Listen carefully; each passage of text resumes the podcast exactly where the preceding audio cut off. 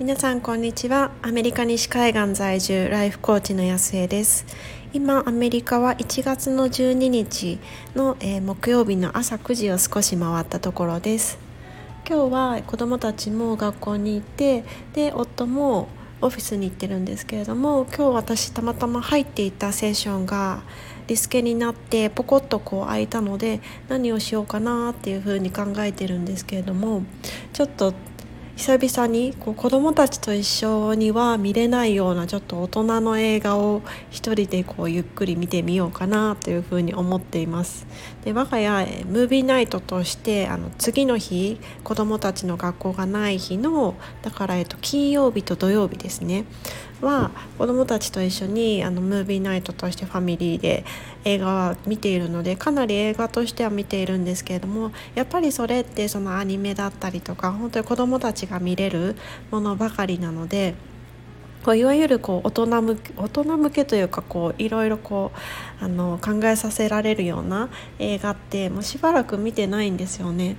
なのでなんとなくこうやりきれない思いとかなんかこう後味の悪さとかなんかそういうこうちょっと考えさせるような映画をちょっと今日はもう本当に天気も悪くて薄暗いので、まあ、ちょっと日中であってもプロジェクターで見れると思うのでそれをちょっとゆっくり一人でこの後見てみようかなっていうふうに思っています。で、え今日はえー、同じく昨日もちょっと朝やっていたセルフコーチングの話をしたんですけれどもそれと同じ話であのちょっと今日やったワークであの思ったこと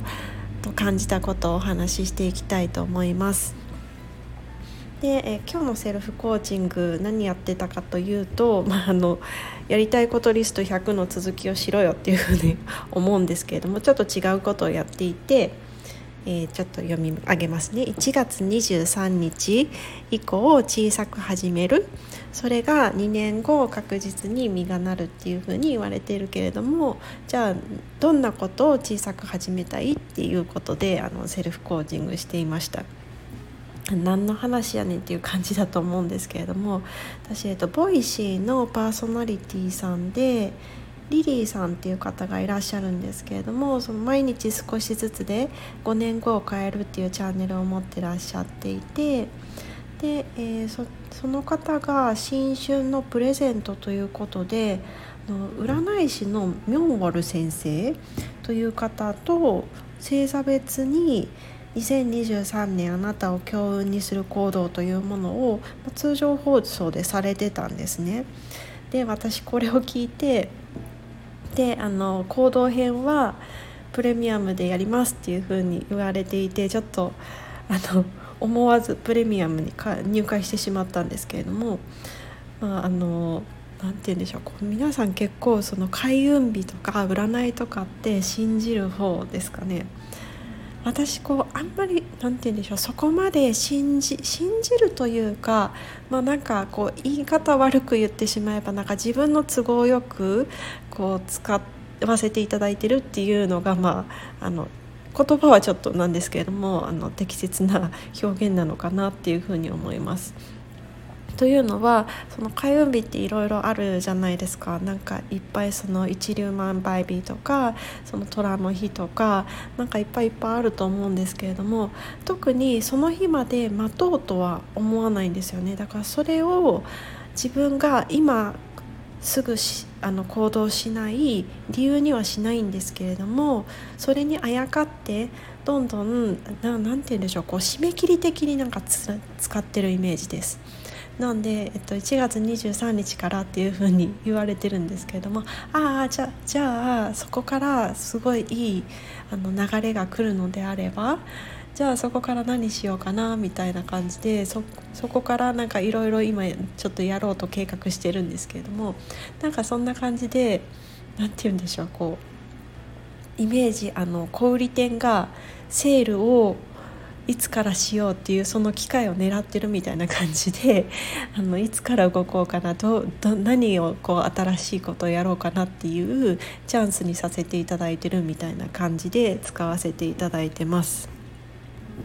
で、まあ、今回は何て言うんでしょうこう昨日みたいにこう一回一回止まっちゃって進まないみたいな感じはなくってこういろいろポンポンポンポンアイデア出してあこれは面白そうだなこれ楽しそうだなみたいなちょっとあの何て言うんでしょうストイックにならずにこう自分の楽しさだったり心地よさも感じながらそれをどういうふうにその自分の楽しさだったりそういうものをお渡しできるかなそれでこう皆さんも楽しんでいける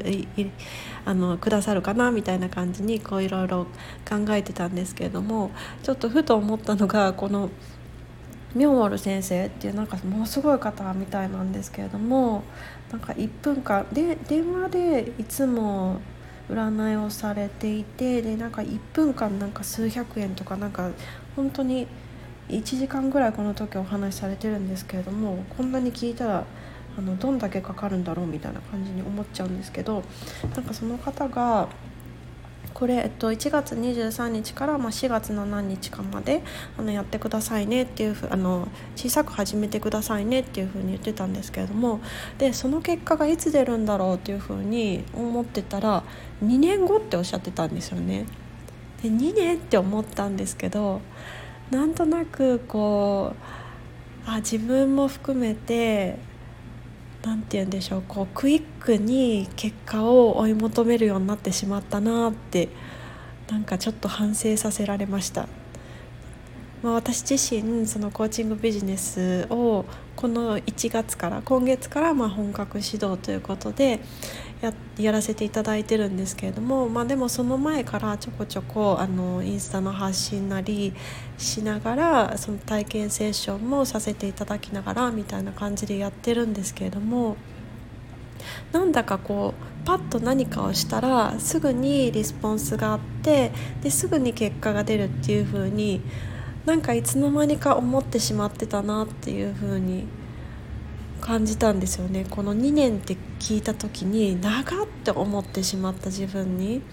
でもよくよく考えてみたらそのコーチングの資格を取るのだって10ヶ月かかったわけだしその何かを思い描いてからその風の時代って言われてますけどでもそれが本当にクイックに起こる、まあ、スピード感は増しているとはいえそんなこう一晩寝たら一晩でも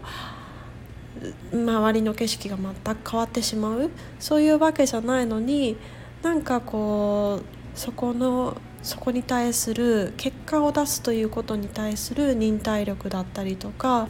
そういうものを忘れてしまっていたなっていうふうに思わされました。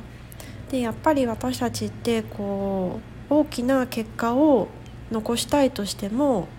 まあ、よく言われるその象を食べる、まあ、ちょちょっとこう動物愛護の方には申し訳ないんですけどあの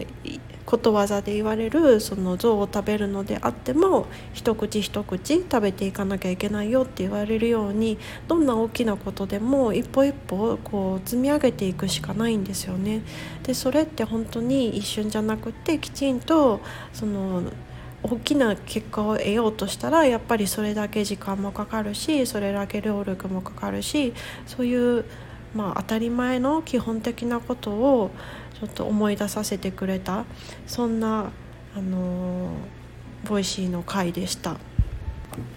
でなんだか最近ちょっと脱線癖がついてきてしまったんですけれどもそんな感じで私自身はその1月23日から小さく始めてで4月の中旬ぐらいまでそのいい期間が続くらしいんですけれどもそれをすると必ず2年後に結果が出るっていうふうに聞いてるのであ何しようかなってこう今ワクワクいろんなことの仕込みを考えている感じです。もう必ず結果が出るってすごいですよねすご本当すごいなと思うんですですけれども